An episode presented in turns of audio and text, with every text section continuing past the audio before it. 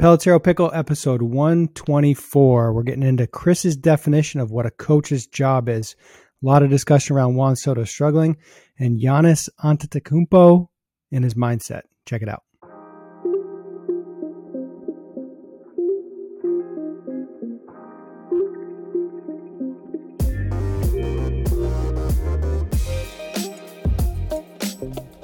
Pelotero Pickle, episode 124. My name is Bobby Tewksbary. Joining me, as always, is Chris Colabello. Before we get started, a reminder to send us your questions, topics, concerns to pickle at pelotero.com or find us on social media. Uh, just look for Pelotero Pickle and you'll find us. Chris, how you doing? Good, Bob. How are you?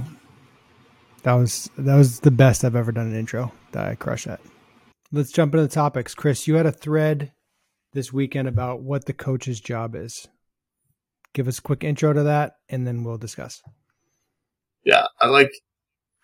It's, it's like really in line with everything that I know to be true, and I don't. I know that I don't know most things, but I know that I know this. I guess it.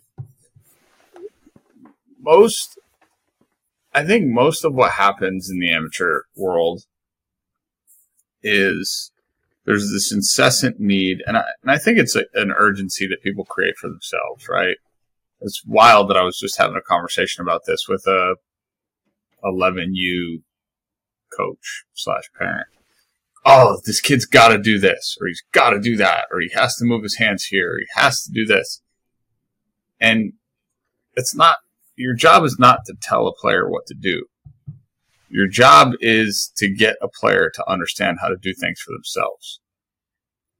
And I think there's just a blurred line somewhere because what happens to us individually is we all go to a place where we connect with some piece of information that was given to us throughout the course of our lives, whether it be from a little league coach, a high school coach, pro coach, any mentor in our lives, somebody that, that impacts us, right?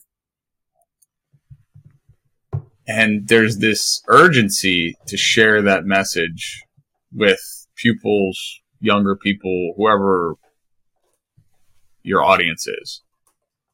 And it's wrong. It's just fundamentally wrong because your job is not to help that person do the thing that made sense to you. It's to help them learn about themselves. So, I mean, I could go on about it for a long time. Um, just, I feel very strongly about it. And I think that's, we're seeing a world now where people are very committed, invested to wanting to be right or selling the fact that they have the best information or they have all the answers. And that's where all the doubts coming from. I think doubt's at the root of all of it. we had a call last week where that was kind of the theme of everything is everything is rooted in doubt and it's just everything is right and everything is wrong depending on who you're talking to. That's my kind of my stock line that i've been going to lately. You could tell you could tell any athlete something that might seem wrong and it might work for them. We don't as coaches we don't get to choose what works. We need to put ourselves in a position where we can learn, we can assess, we can we can try to get better at delivering the right information, but we don't get to choose what information works. So for me it's crazy that anybody would res- restrict themselves from any information when you don't know what is going to work. You have guys like Albert Pujols who said I swung straight down, I swing down. Jim Thome, I swing down. Then you get guys that are talking about swinging up. And then nobody's ever asking like, well, all right, the swing up guys, what do you do against guys that rise that ride the ball? Like you're probably thinking down against those guys, and then the swing down guys. When you face a sinker guy, you're probably thinking more swing up. So there's no context to it. There's no um, there's no attachment to the game, and that's for me. I'm getting more and more focused on that messaging about everything needs to tie back to game situations or game performance or game like scenarios. The the phrase that I'm going to start using this is going to be a uh, the term the, the marketing term here is brandable chunk, but it's going to be like you got to put hitters in somebody's trying to get you out scenarios. If if you're in batting practice The, typical batting practice is the coach is trying to help hitters get hits. Typical game scenario is the pitcher's trying to get you out. There's a major disconnect with those two things. In one scenario, you're trying to get hits. The coach is assisting you in getting hits. And then the other scenario, somebody's trying to get you out. It's funny. It's ironic. It, it's I, but I would take it even a step further than that. There's for excuse me for hundreds of years, and, and we could we could revert it back to the 1960s if we wanted to, right? Pitchers were actually throwing batting practice. It was the pitchers who threw BP on their their bullpen day or whenever they threw it, right? it wasn't as much coaches. So there was there was an element of that where the the the guy who was throwing you your batting practice was actually a pitcher who had timing considerations and things like that. And then we got very weird about people throwing too often. And I don't necessarily know if there's real true data to verify or nullify the fact that guys should be throwing as much as they are because we have guys that are playing catch every day, but they're not throwing BP. But I think that the, the true point of it is there's a way to connect everything to the game. I had to have a conversation with an 11 year old the other day about why are you hitting off the tee? Right? His dad sent me video of him hitting off the tee. His dad asked me, he said, is the tee valuable? And I said, I haven't hit off the tee since 1998. And then I said, with one exception to that, when I was trying to feel myself land, I was fundamentally trying to feel something in my swing that I needed to feel in the game. Like I needed to land before I actually started moving to the ball. That was the feeling I was trying to create. But I said to the kid, I said, every time you hit off the tee, you have to picture a dude on the mound when you're doing it. That's probably one of the best pieces of advice that I got when I was little. They told me when you hit off the tee, imagine a pitcher throwing you a fastball. Right? Just don't stare right at the tee. Look out to the mound where the pitcher's throwing from. So it's this creativity that we have to kind of align with as individuals. And it's the same thing with flips and the same thing with BP, where you have to recreate a circumstance. And it's not easy. You have to be a creative thinker. You can't just go mindlessly do the act because then it becomes work that's insignificant. I, I, don't necessarily think you need to create an environment where somebody's getting, trying to get you out because guess what? BP is hard. If you do a live BP at a practice, it's still hard. It's hard to get hits. I watch it happen all the time. You go live BP and the guy throws a three hit, one run game, right? Because there's defense out there and the game's moving and there's flow to it. So hitting is hard in every scenario. And I tell pitchers this all the time. Like, if you guys don't understand that throwing strike one is so valuable, so it, there, there's this whole thing to all of it where I think you can make BP difficult for yourself if you create the elements around it, but you have to use your imagination to do that a lot of times. And I think that's the part that's hard because then people start going, well, what if, is this right or is this wrong? So it's like you try to put them in the environments that are going to resonate the most, even though that you don't know if they will or they won't. How did you how did you feel as a player if you were making outs in batting practice? If if if BP was too hard, did that hurt your confidence or did it make you feel like you weren't prepared? Or did it make you feel more prepared because the game wasn't as hard in comparison? I think it just depends on the circumstances, right? It depends on your confidence levels. It depends on your your your ownership of self right? If when I was 17, I would have told you that taking a good BP probably mattered to me significantly more than when I was 23. I think when I was 23, I identified that doesn't really matter what happens in BP. And, and it's something you don't necessarily learn until you play every day, right? Because then you, you build a database of information, right? When you're playing 90, 100, 142, 162 games in a in the summer and you're doing it every day, those things, those things stand out much more. When you play a game on Tuesday, then a game on Friday, then another one on Tuesday, or even just a three game series every weekend, the games feel further apart because they are. And so it's harder to connect with the information. Because what it comes down to is everything reverts back to how does it make you feel? Does it inspire confidence? Does it give you belief that you can go out and perform? Sometimes that belief is a false narrative because if you go on the game and then all of a sudden the guy shoves, then you're in trouble, right? If he makes pitches that are unhittable in four at bats, you're not going to hit anyway. So it's just really hard to connect with the right message that is what what is the thing that I really need to do to prepare to play this game? And it's certainly not have a good BP because I actually started to believe that when I had bad BPs, it meant there were more hits to be had in the games. Maybe I focused a little more. Maybe I focused on my barrel path. Maybe I stayed through the ball a little bit more. It's all this intertwined mess that reverts back to, it always points back to what is going on inside your brain, right? And how do you feel about yourself on any given day, in my opinion. There was a, a Twitter situation recently where somebody was saying that confidence doesn't matter and that promoting confidence is like a disservice to people. I thought that was pretty strange. And that I think they, they tasked me with defining the word confidence. So I just Googled it and shared the definition. I'm like, yeah, this is it. This is what confidence is. Um, it's it's always it's always interesting because sometimes, like you said, I I would play better sometimes when I was sick because I feel like I'd have to be more focused, or if I was banged up, you focus a little bit more. But how much of that is just you got better pitches to hit that day, versus like how much of it is you just had opportunities to be successful, and it well, stuck in your brain because you remembered it.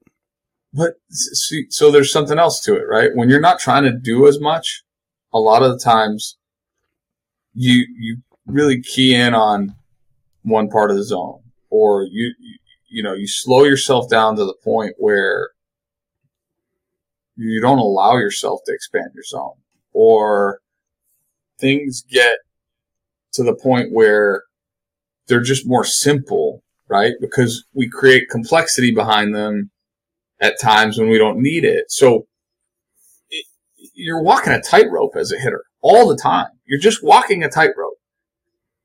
You watch people that walk tightropes and you go, man, they're really good at this, right? There are times when I promise you that they would tell you that they felt really imbalanced or they felt like they were going to fall off. And maybe it didn't look that way to the outside world. But like one false step can take you off course. And in hitting, being off course, as much as it might not look to the outside world that anything's different, these astronomical differences, right? Just and, and, and we in our minds perceive them to be so drastic and so vast. That gap seems so vast, and that's why Rich always used to say, it, "You're never quite as good as you think you are, and you're never quite as bad as you think you are." Right? When you're in a two for thirty, nobody notices except you. When you're 18 for 30, people are probably noticing because you're on base a lot, but they don't know how good it is. They don't really know how good it is. My nephew went six for seven yesterday in a game and three for three the day before. So that's nine for 10. And I noticed it because that's abnormal. But if he'd gone six for 10 or seven for 10, I wouldn't have, wouldn't have jumped out of my seat, you know? But a six hit game is, it's an aberration. It just never. That's happened. a lot. Of, that's a lot of knocks in one game. What and he, he said to me, he goes, uh, 20 to 10. And then he goes, I was actually mad at myself for making out today. I go, do you realize how absurd getting six hits in a game is? But I think my point, my point in all of it is we feel such drastic differences when really they're not, they're really not all that far off. There's just so many circumstances that go into it, which is why getting, allowing yourself to go to the field every day as the person that you want to be instead of the person that you are would be I think my my objective to be if I could go run the same race again, right? Just be the person that you want to be every day. It's 24 And you're the one that controls it. 24 16. Oh, it was 20 to 10. I just, I, I skipped, I omitted the last inning. So yeah, it was 20 to 10 in the eighth. Uh, yep. The well, Rollins scored seven in the eighth there. So Yeah, it's it's a big topic. Too much to attack in one segment on Pelotero Pickle, but good stuff. Good thread. It was well received. Let's move on to Juan Soto and his struggles. Essentially, since he came over from Washington, he's he's on the struggle bus. There's a video of him that was on social.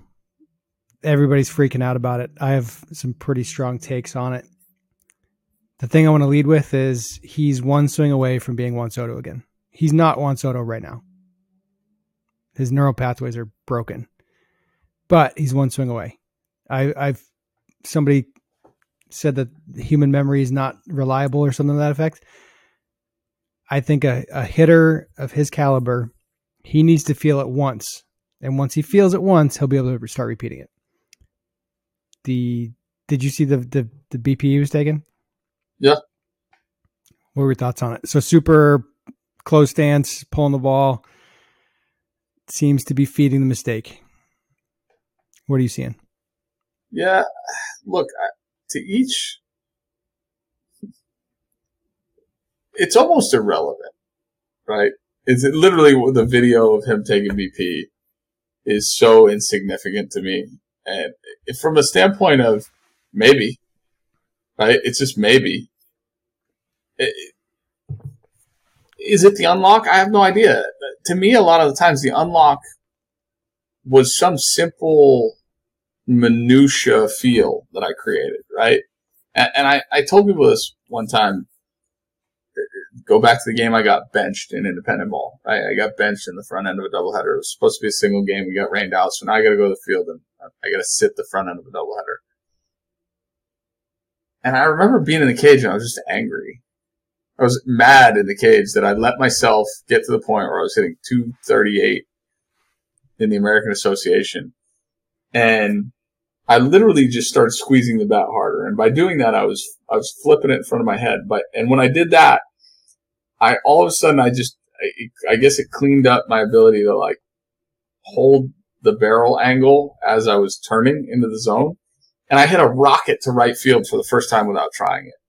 Like I wasn't forcing a ball to right field. I wasn't thinking about hitting it over there. It just showed up. The, the, the swing that I had learned that made me good just showed up.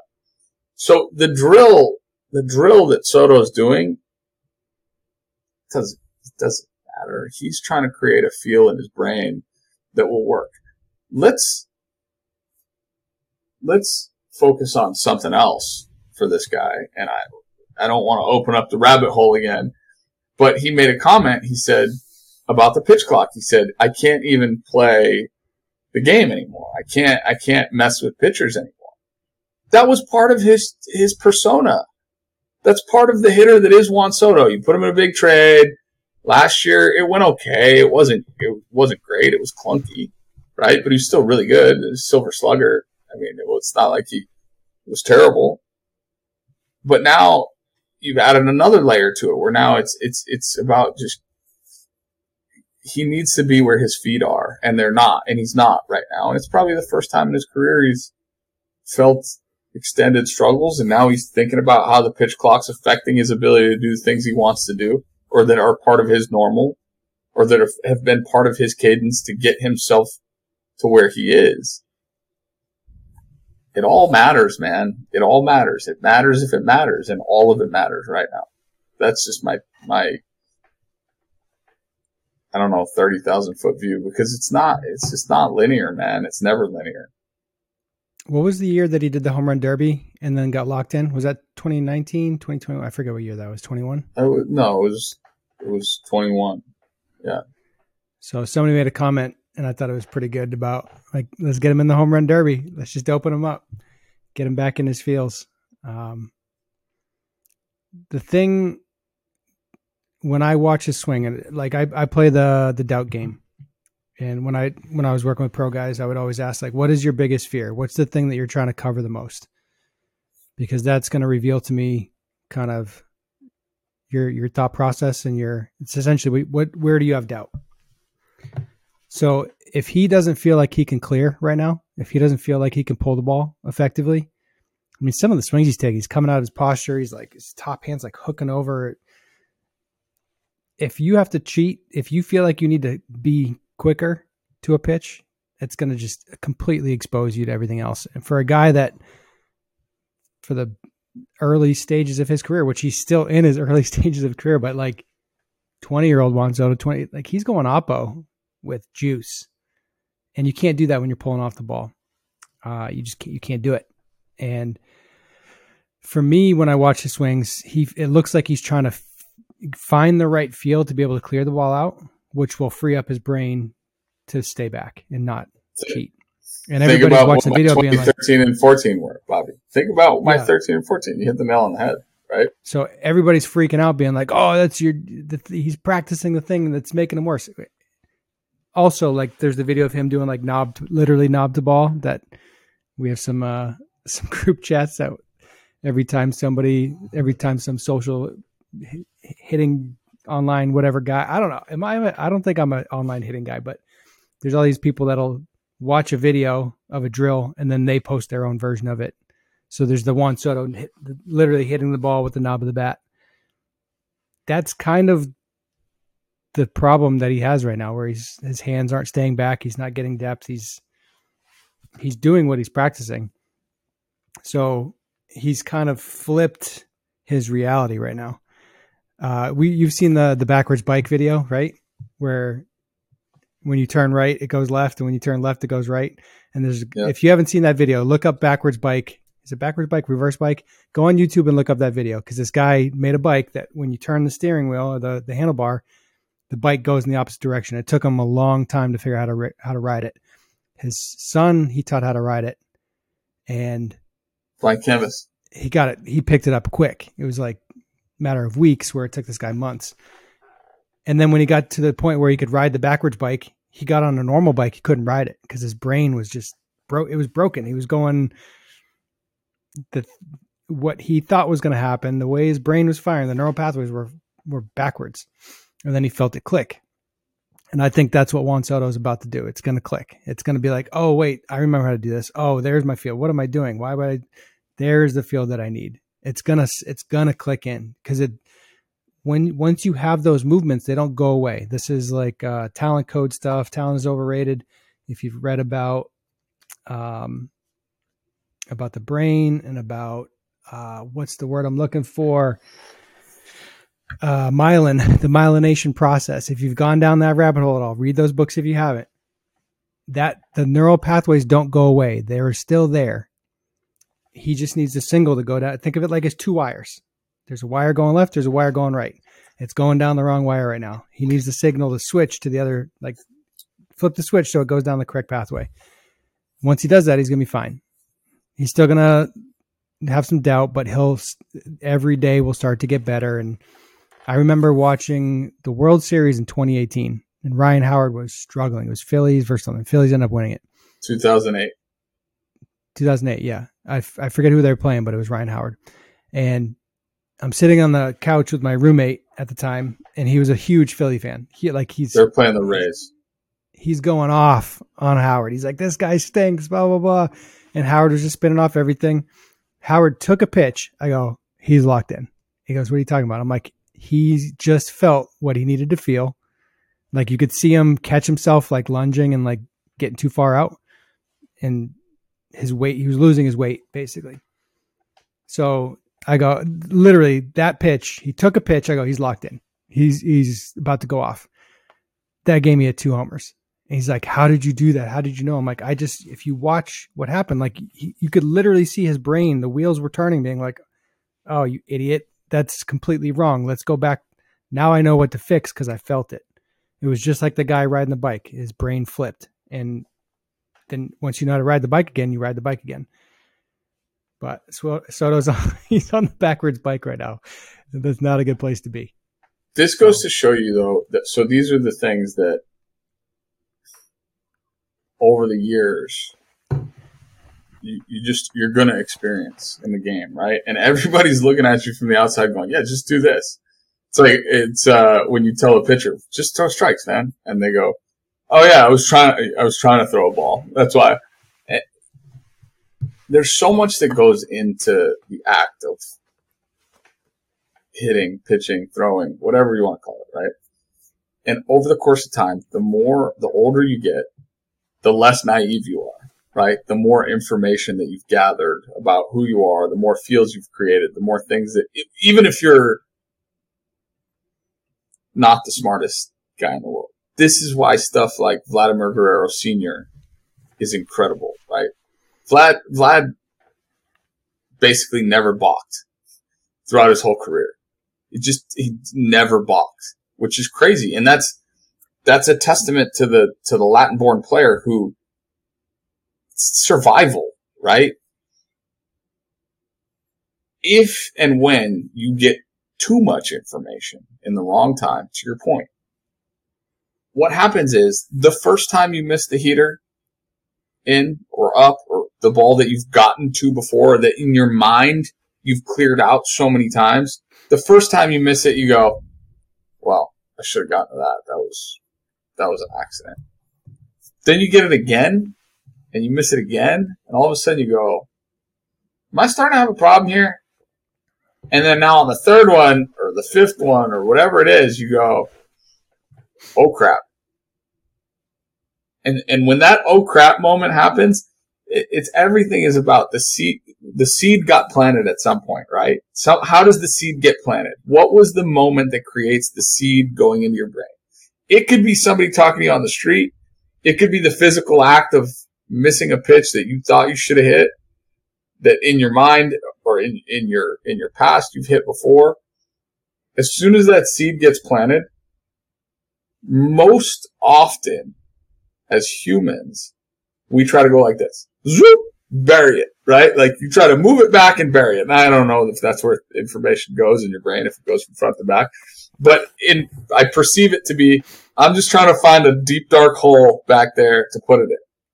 Now the problem is when you put a seed in the ground and you pack dirt on it, guess what happens? It's primed to grow, right? So as soon as you've packed it down, if it just gets a little bit of sun and water, that sucker's coming out. And once the plant starts growing, it's taking up way too much real estate. And if it's taking up too much real estate, guess what it's doing? It's taking away your clarity. It's taking away your ability to focus on the thing that you need to focus on, which is the adjustment, the moment. And, and part of the problem is we don't have, we don't have the answer because it's Today is new. Tomorrow is new. The day after is new. They're all new experiences. And we try to, we try to match tomorrow's experience to the one that we had two years ago. And, and a lot of times it's just not how it goes. You can use the information from two years ago as a, as a foundation, but this is why I always talk about being a problem solver versus trying to have this linear understanding of how to fix it, right? It's because the, the how to fix it will expire at some point because you're a different physical specimen, you're a different mental specimen because you've accumulated more information, you've aged a little bit, whatever, you might have an injury. So all those things play a role in it. I, uh, I was going down some rabbit holes recently and doing like psychology and brain and chemicals of the brain and all this stuff and there was one video I, I ended up on this rabbit hole of uh, like what addiction is and why addiction happens. And it was pretty wild stuff actually. Essentially there's like three main three main areas of the brain. And when addiction happens one of those areas gets so hyper turned on and and if you look at you get like 100% total for each uh, if there's three there's three main sections of the brain for this example. There's 100% capacity available at all times. So if one of those segments gets ramped up to 80%, the other section the other sections can't function. So they you're so freaking you're so deep and freaking out and that that aspect of your brain is so activated that the other parts stop working. It's like that's pretty cool. So in the in the Juan Soto example, if he's too if he's too logical, this like the whole paralysis by analysis, you can't think too much when you're hitting. If you're too into your logical brain, your analytical brain, the other parts of your brain aren't going to work because that you've turned up that dial too high for that part of your brain. There's too much attention. There's too much energy. There's too much of that hundred percent is on that piece of it. So then you're you know the, the parts of the brain that are going to be reactionary, that are going to be your athletic nature, your natural reactions aren't going to show because that part of the brain can't be. You only got 100. percent You can't you can't do 100 percent over here and 100 percent over here. You you got to have the right balance. So with Juan Soto, when you start going, oh yeah, you got to do this, got to do that, got to do this, it's almost like you need that. When you have a cut, it needs time to heal. When that part of your, if you got a, a cut that's infected, it needs even more time to heal, and you need to give it time to breathe. And that's when you like give him a guy, give the guy a day off. And if Juan Soto's leaning on the pitch clock as an issue, that's just it's he's not a he's he's keeping it inflamed. Any excuse that he's making, anything that he's using as I don't know, I don't want to say he's using it as an excuse, but he's not letting that the thing that's inflamed dissipate, which is trouble. Uh, some drills that I would say, some things that I would have Juan Soto do. Bat variations would be huge. Short bat, long bat, skinny bat, heavy bat, different weight distribution on the bat. Anything you can do with with different bat variations. Um, make him just feel stuff. Make him have kinesthetic awareness, which is going to get him out of that logical brain as much as possible. How about take a whole at bat with a different bat? Try try a different bat just, till you hit a laser. Yeah, I would just but I would just do too? different bats. Give give him like a 48 inch bat and see what happens. Just give him different bats. The other drill I would have him do is the the whole throw the bat drill. You know that one? It's like so simple, but you just take go out to go out to home plate and just start releasing the bat. I bet his bat would be hooking foul right now on a lot of these swings. So how can you for him? I'd tell him to to launch his bat over third base. See if he can throw his bat at over third base. And what would his body need to do? What would he feel doing that? And turn the pitch clock off for him. That's it. He's just he just needs to figure out how to how to manipulate the, the pitch clock in his favor. I think he needs to just get in there early. I haven't watched his at bats. The one thing I know is when I when I tracked his at bats last year, and from previous years, he is he was so good at not pulling the ball when he was early. That was like his superpower.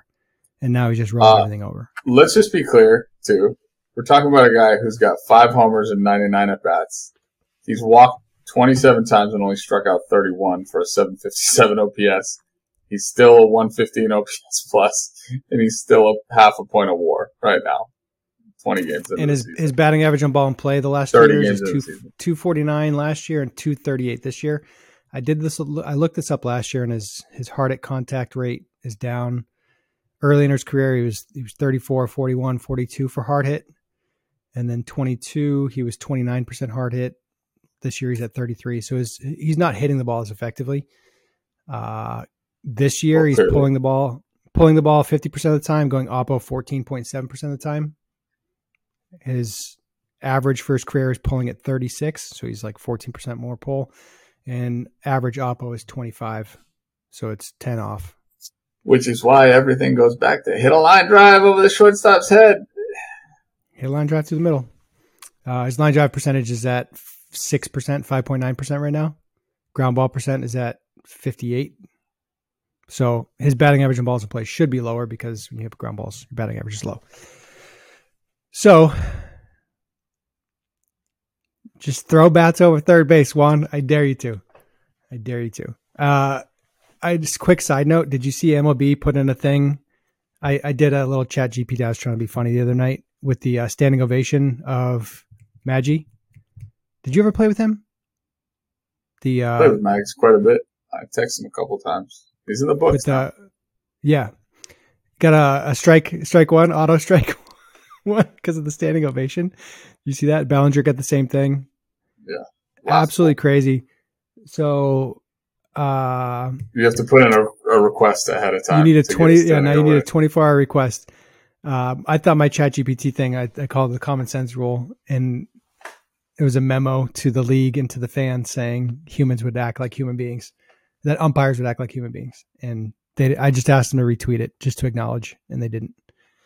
So I was a little disappointed about that. But yeah, in the in the history of things that have been stupid, that's I think putting in a request for a standing O ahead of time is stupid. I think Major League Baseball is paying attention though, because some of the some of the pitch clock stuff that I recommended they've implemented. Uh, some of the the they've acknowledged the standing ovation. I think it's all coming from me. Is what I'm coming. It's this. I, am pulling the strings for me. 67th most powerful person in baseball. Uh, 10, 68 10 years ago. Still 60, 68. Yeah, it was a while ago now. Uh, G, uh, Giannis Antetokounmpo. Tukumpo? Antetokounmpo? Giannis? Yes. You sound like a person that calls me Colabella. There's no A. There, there's no A other than at the beginning in Antetokounmpo. It's just A and then. It's just a long name that I don't really say out loud very often. So when it's, I didn't say Giannis. I was proud of myself for that. I almost said Giannis. So pretty good mindset. And a reporter was like, "Hey, this year sucked. You guys are terrible. Uh, this year is disappointing. Huh? You guys failed." And then he was like, "Did you get a raise this year? Did you get promoted? Like, why are you imposing like that we have to win a championship to have a successful year?" And I get where the reporter's coming from, and I get where Giannis is coming from. Curious what your take is. He's the best, man. That guy's unbelievable. He has such wonderful perspective. Um, he gets it. That's that is getting it 101. He talks about there's it's the greats of all time have all thought this way. And I don't know who taught them that because society doesn't forward facing society doesn't allow us to feel this way. Failure is not failure. It's just an opportunity to learn.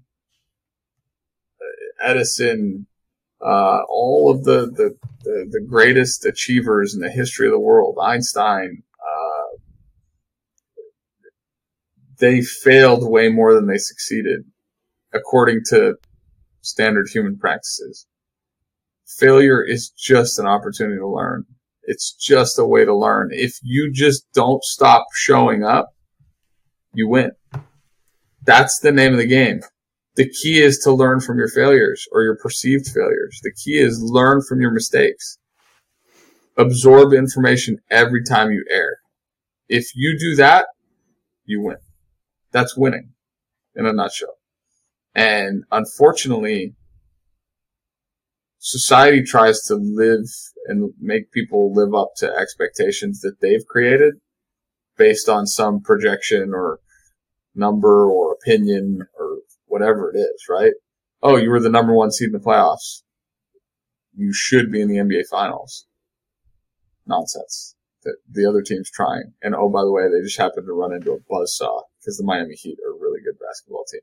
So Jimmy Butler made a decision that that series was not ending without them winning. So it's unfortunate that we have these standards because they they really I think they limit our ability to grow as individuals and to teach the next generation of people. Um, and maybe it's just going to be human nature for the history of foreverness that we're going to continue to live up to some false standard. It's the reason why we think on paper every athletic competition should be won by the favorite.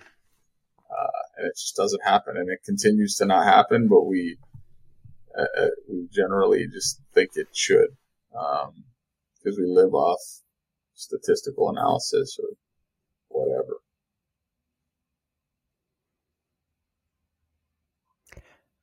there's uh there's two components that happen like in a team's environment there's an individual environment and it's you know the, the the people that are involved the organization involved and then there's the outcome and there's like again go like 0 to 100 at what level is acceptable at what level are, are is there happiness achieved so for the bucks apparently it was 100% success was the requirement. Um, I don't know if my audio just went out or what, or no, Chris just muted, so I can't hear him. So the for the Bucks for that reporter, winning a championship was the only threshold that needed to be reached to be successful. That was the only acceptable level of performance. Uh, I was I was I, I take a lot of notes on paper. I write a lot, and one of the things I wrote last night was if you have a travel ball team or if you have a baseball team, is winning the objective? And to me, the answer is no. Like, yes, you want to win, but more importantly than winning, you want to play well, in my opinion. Because you can win playing poorly, and that's not fun. And you can lose playing poorly. You can win playing well, and you can lose playing well. So if you play well and lose, that's kind of an acceptable result. And so in Giannis's situation, did he feel like they played well? Were they in a situation to win the games? Did they just get beat? So to me, the most important thing is playing well. And then if you play well and you win, great. If you play well and you lose, okay, what do we need to do better? Where did we get beat? How did we get beat? But if you're not defining those things and if you're not creating kind of those systems to to recognize the true cause of failure or the true cause of not reaching that threshold, then you're not even you're doing nothing. You're just, you're just existing. You're not you're not working to make improvements. You're not feedback loop's not in place. So, any any thoughts about that? Yeah, I mean we we have this. It's it's just all irrational and yet completely rational because the human the human is is a competitive being, right? Human beings, everything is rooted in competition. King of the jungle, animal, right? We, and it, it starts with our most basic principle as an animal is survival, right? Survival is winning, theoretically. Um, we have this tendency to to just make it about the outcome because the outcome is the easy thing to point to for success. It's just really easy, Bobby. It's really easy to say, look at the scoreboard, look at my record, look at my stats. I was obsessed with it when I was little. That's all I knew. It was the only thing I could see. It was the only thing that was taught to me. And in so many ways, it's, it's just so wrong. Winning is just a byproduct, man. The, the reason the Patriots won for 20 years is because they put them, they put themselves in a position to win. They didn't, they didn't win every game.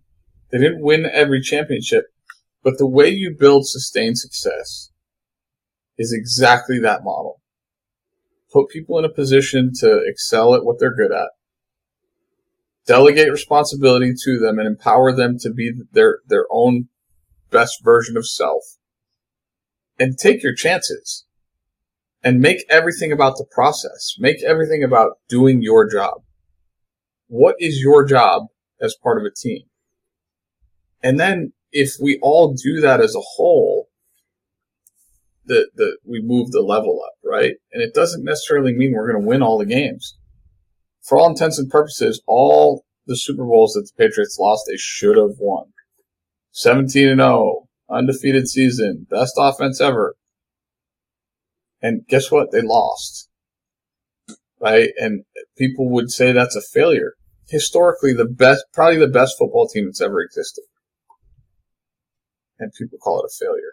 And it's, it's a shame that we do that over and over again because of short sightedness and the inability to, to detach everything that you're talking about from the situations. It's all about process.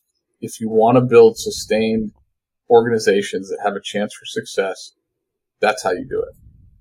Focus on process every day, day in and day out. Ready for our quick hits? Timer. I was born ready. Timer's on. All right. You're going first. first. topic.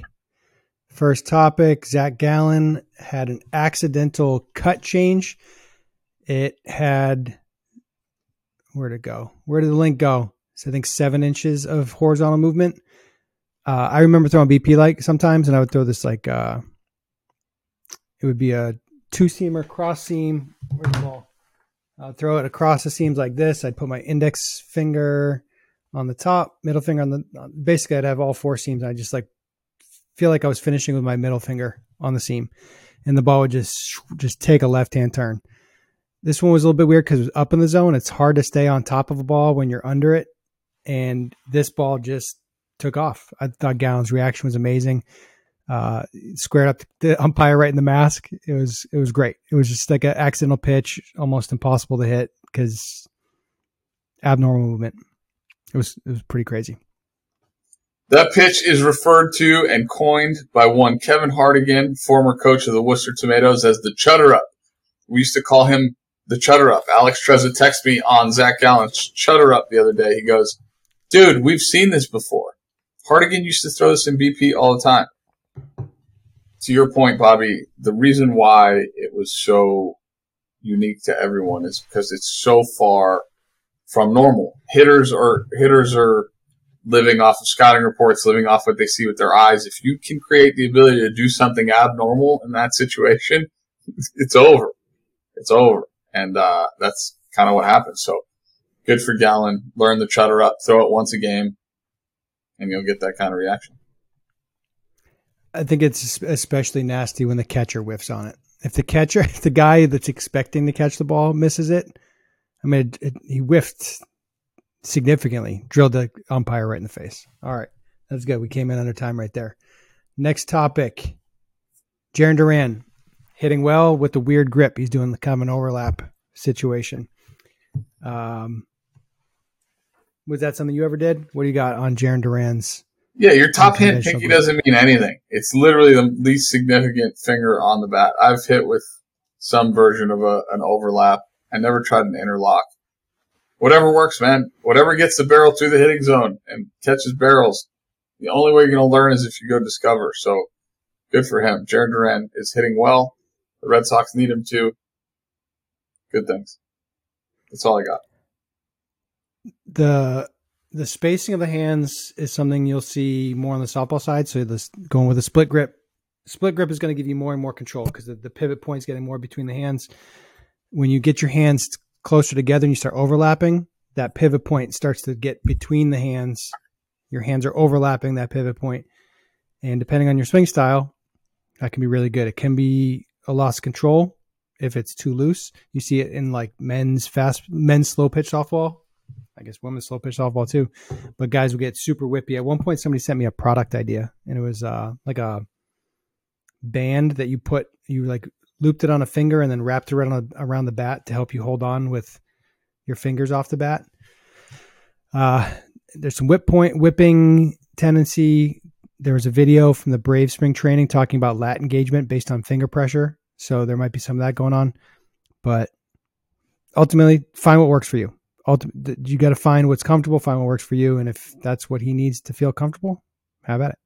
Slash, he might need a heavier bat and a regular grip because in wiffle ball, I always have to go two or three fingers off the knob and the rest of my hand over the bat to create a wiffle ball bat that I can actually hit the ball with. Because if I do it otherwise, I cannot hit the ball. ball. Can't can't hit. Is that ball.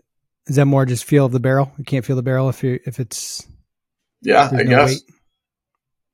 I think so. I think it's extending the balance point of the bat or the pivot point of the bat. Makes sense. Uh, next topic: Bryce Harper's coming back. 160 days after Tommy John. Uh, I saw he's taking video, uh, taking fungos at first base. Is he going to play first? I don't, I don't know too much about this, but I know he was taking fungos at first. DH. Yes, he's playing first base and DHing. They need a first baseman. They've lost two. They need a first baseman. Alec who they lose? Hoskins and who else? The AAA kid that came up, left-handed hitter. I don't know his name. Uh, but I was volunteering myself to come off of my couch if they needed me, but Bryce Harper will do. Sam didn't uh, give you the nod. He didn't say pack your bags. Uh, I wasn't as engaged in the conversation as I should have been. I could have. I could have snuck it in. Could have been missing Pelotero pickle, or you could have been doing Pelotero pickle from uh, Houston. Citizens Bank Park. Yeah. Or they were in Houston yeah, last night. The Phillies need Harper back badly. It's go time. See what they're made of. Yeah. Uh, anything to expect? What as a first baseman that can't is he is he able to throw minimum? Oh, he's going to be terrible. Yeah, I mean he can do minimal throwing, but he's going to be awful. It's just going to be fine. He'll catch the ball when they throw it in his chest, and other than that, he'll be terrible. Which is fine. first base. I think perception is first base is easy, but it's not easy. Yeah, he's going to be a fish out of water. Fish out of water. Well, my my favorite line of a movie of all time probably was Moneyball when uh, Brad Pitt is turning to Ron Washington talking to Scott Hatteberg about uh, playing first base. He goes, "Wash will teach you. It's easy." And then he goes, "Tell him it's easy. Oh. Wash. It's inc-, he goes, it's incredibly hard." He goes, "See, yeah, well, we'll work at it. It's a hard position. Footwork is really, really difficult around the bag. Getting to the bag in a when you get to the bag late, it's it's one of the most daunting things I've ever experienced in sports. Literally, because the ball's already in air. If the guy throws you a short hop and you get to the bag, it's bang bang. It's tough. All right, we're gonna pile on Juan Soto right now. Last topic.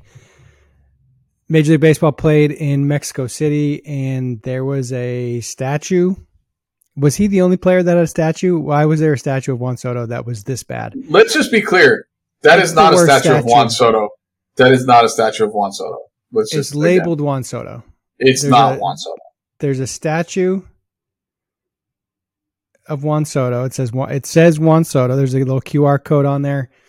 Uh, his belt is strange. I don't know what's going on. The, I mean, this whole thing. His face is weird. His grip is. Is he holding a bat? What is happening with this? It's the worst statue of all time. Yeah, it's just not good. It looks if like you're gonna gonna- take the time he's to gonna- make a statue, do better. Especially if I you're need gonna put know- in front of humans. I need to know what this is made out of. Is it? I don't care. I- It's I'm over it. I'm done. Is it like a I- paper it's just taking up space in my life. I don't need it. I'm done. It's so bad that it needs to be discussed. I mean, it's it is the worst statue of all time. I don't know how it happened. I don't know who was responsible for it. I need to know if there are more statues and if they were bad.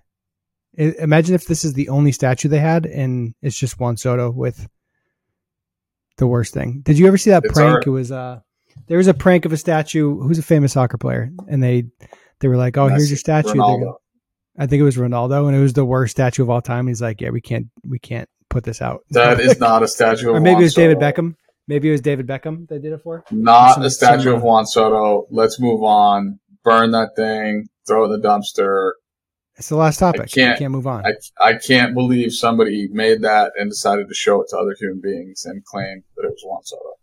Period.